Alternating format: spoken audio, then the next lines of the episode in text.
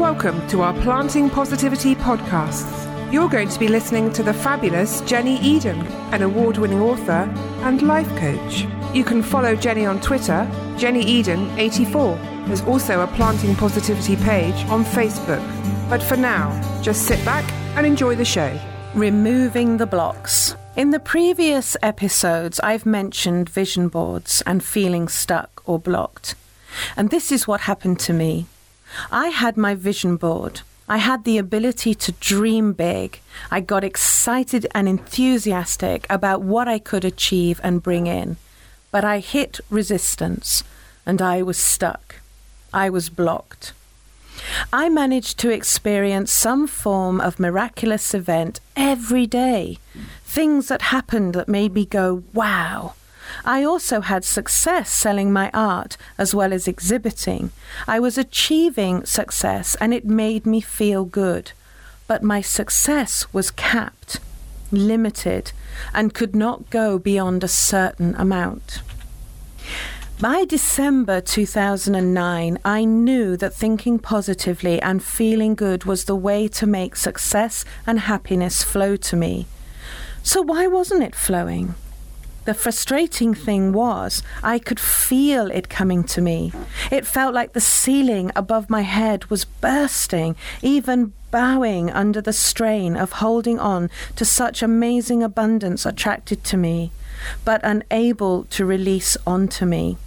My cosmic bank account was loaded, but I wasn't getting the download. It was as if all the ideas I had had brought money and success to me, but there was some kind of barrier in place which meant I could not get it. I put out a message to the energy of the universe and I said, Help! I'm stuck. I know this works, so show me where I'm going wrong. Show me which process needs to be different. You see, I didn't doubt that this could work anymore, because I knew it could work. I had evidence myself that it worked. So I took the responsibility for it not working. I was no longer blaming the universe for keeping success away from me, nor did I think the universe was punishing me because I'd made a mistake. I knew I had taken inspired action following various inspired thoughts. I had turned my thinking around when I had spent time in the UK so that I could make real the same artistic success I'd experienced when I lived in Oman. I talk more about this in my book, um, Face to Faith, so I'll keep it brief here. My book, Face to Faith, by the way, recently won a silver award in the Wise Bear Book Awards in summer 2013. I knew I was putting all the things necessary to fulfill my mantra, my affirmation, and the repeated saying, which was large amounts of money flow effortlessly and easily to me from a variety of sources. I now realize that my soul's purpose was not to be a hugely successful international artist, although that would be lovely.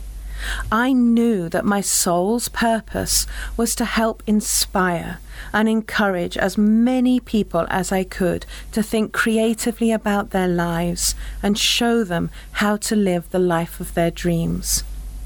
I had the inspired thought of my art spa, which is going to be a center of empowerment, a place that makes people feel so good about themselves.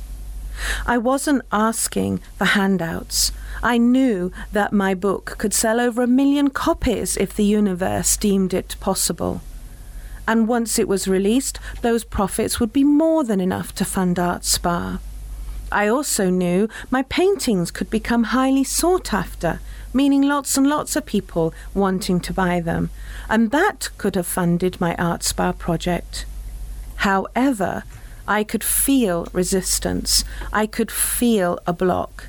And this is why I say to you, it's so important to check your feelings so they can guide you. So, in the next episode, I'll explain to you what the universe did to help me with my plea. So, until next time, love and light. Thank you for catching our amazing podcast, How to Plant Positivity to Sow Seeds for Success with Jenni Eden, an award winning author and life coach. Keep listening, and in no time, you'll be thriving and blooming. Jenni is looking forward to sharing the journey with you. For more information on how to plant your positivity seeds, read more about Jenni online, jennieden.com, or follow her on Twitter, jennieden84. That's Jenni with an I, not a Y. Thanks for listening.